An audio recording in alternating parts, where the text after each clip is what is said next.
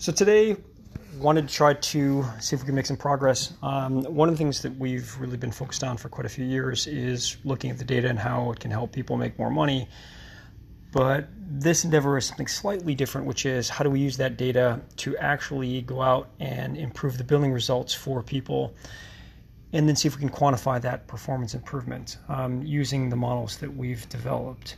So, one of the things that uh, dove into today um, was trying to look at denial patterns. And many systems um, either don't have denial reporting at all or they have very poor denial reporting. Um, and so thought, hey, you know, if we're looking at why claims are getting paid, there's a whole series of um, parts to that funnel that we want to look at. And you know, from a diving in quickly standpoint, thought, okay, I just want to see what's happening with denials and rejections with a particular client, um, you know, that we could look at. So, pulled the data um, from the billing system um, for the denials, and there is a clearinghouse rejections report that I took a look at. And many systems are absolutely horrible. I mean, if I'm really not going to pull any punches, there are so many bad billing systems out there, and even more that have just absolutely atrocious reporting. That's not the case with the system that we're pulling this from. So, um, and again, we aren't paid by any particular billing company, any particular billing system. Um, we don't take sponsorships or anything like that. So, full disclosure, nothing, nothing there in terms of any financial relationship. Um, but one that generally actually is pretty good in terms of billing and even pretty good in terms of reporting um, is a system called OpenPM. Um, so this report came out of OpenPM, and we looked at the clearinghouse rejections report um, from what is otherwise a pretty good system. Um, but this report absolutely stinks. I mean, it's a dog. Um, so there were about 1,822 claims um, in this particular report that was pulled um, for that period, and there were 300 different rejection reasons. Um, the problem is they weren't categorized. It was complete garbage. So they weren't grouped together at all. There were dozens of different reasons that were probably all the same thing, um, but they just had some special character, an exclamation point, a caret, um, the formatting differently, or who knows what.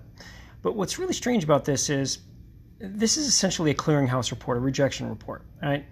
And OpenPM has uh, the same parent company owns a clearinghouse, and clearinghouse is Open. No, I'm sorry, uh, eTactics, and it's all one company essentially. So when you use OpenPM, you use the eTactics clearinghouse. So if anybody should be able to get decent rejection or clearinghouse report information into their billing system, it should be somebody where basically a clearinghouse owns a billing system.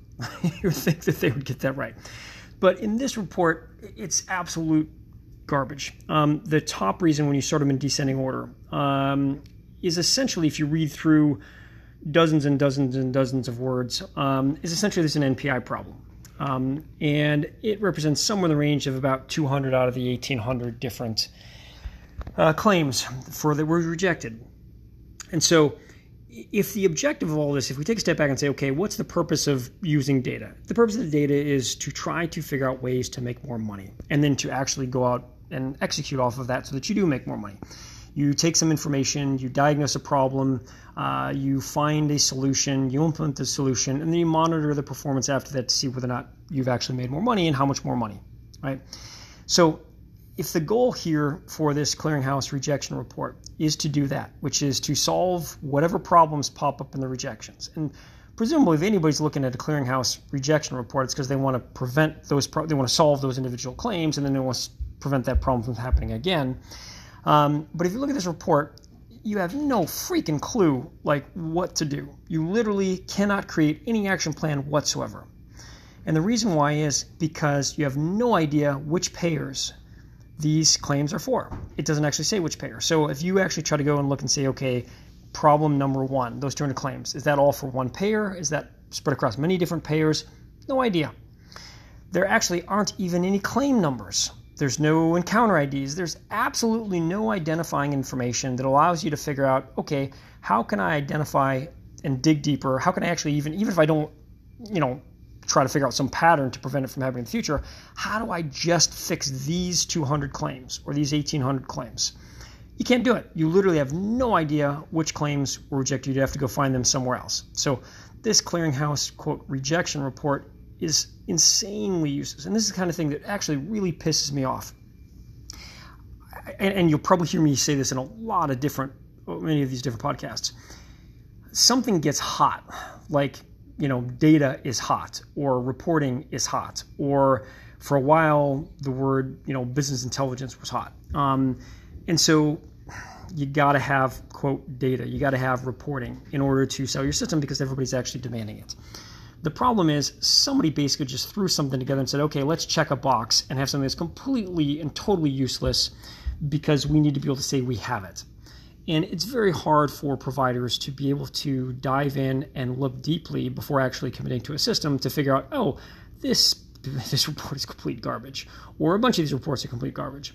And so I think one of the things that you know I'd love to do through this series is to help providers identify which are the really crappy systems in terms of reporting um, and what you can do about that, or even pick some systems that are actually better in terms of reporting. And again, Maybe that means you have to spend more money. Maybe there are less expensive systems that have better reporting. Um, I don't know that those always go hand in hand, but you know because a lot of the big systems, and we'll, we'll get to some of those you know in future podcasts. A lot of the big systems have horrifically bad reporting. So spending more money doesn't necessarily get you better reporting. Um, and of course, you still want better billing, and so you need both. But this is a perfect example where this report just sucks donkey.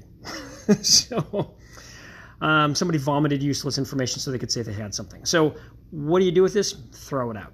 You know, I'm tempted to actually contact OpenPM and say like, what the, what were you thinking? I mean, like, get rid of this thing, like, or modify it, do something to make it actually more productive. So, you know, tomorrow um, I'll go further into the denials reporting because I did start diving into some other reports as well, and uh, did get some more useful information. But again, as you'll hear tomorrow, more challenges. I mean, it, it's really difficult to be able to get the information you need to be able to solve problems out of these systems. It's nuts, and it shouldn't be that hard.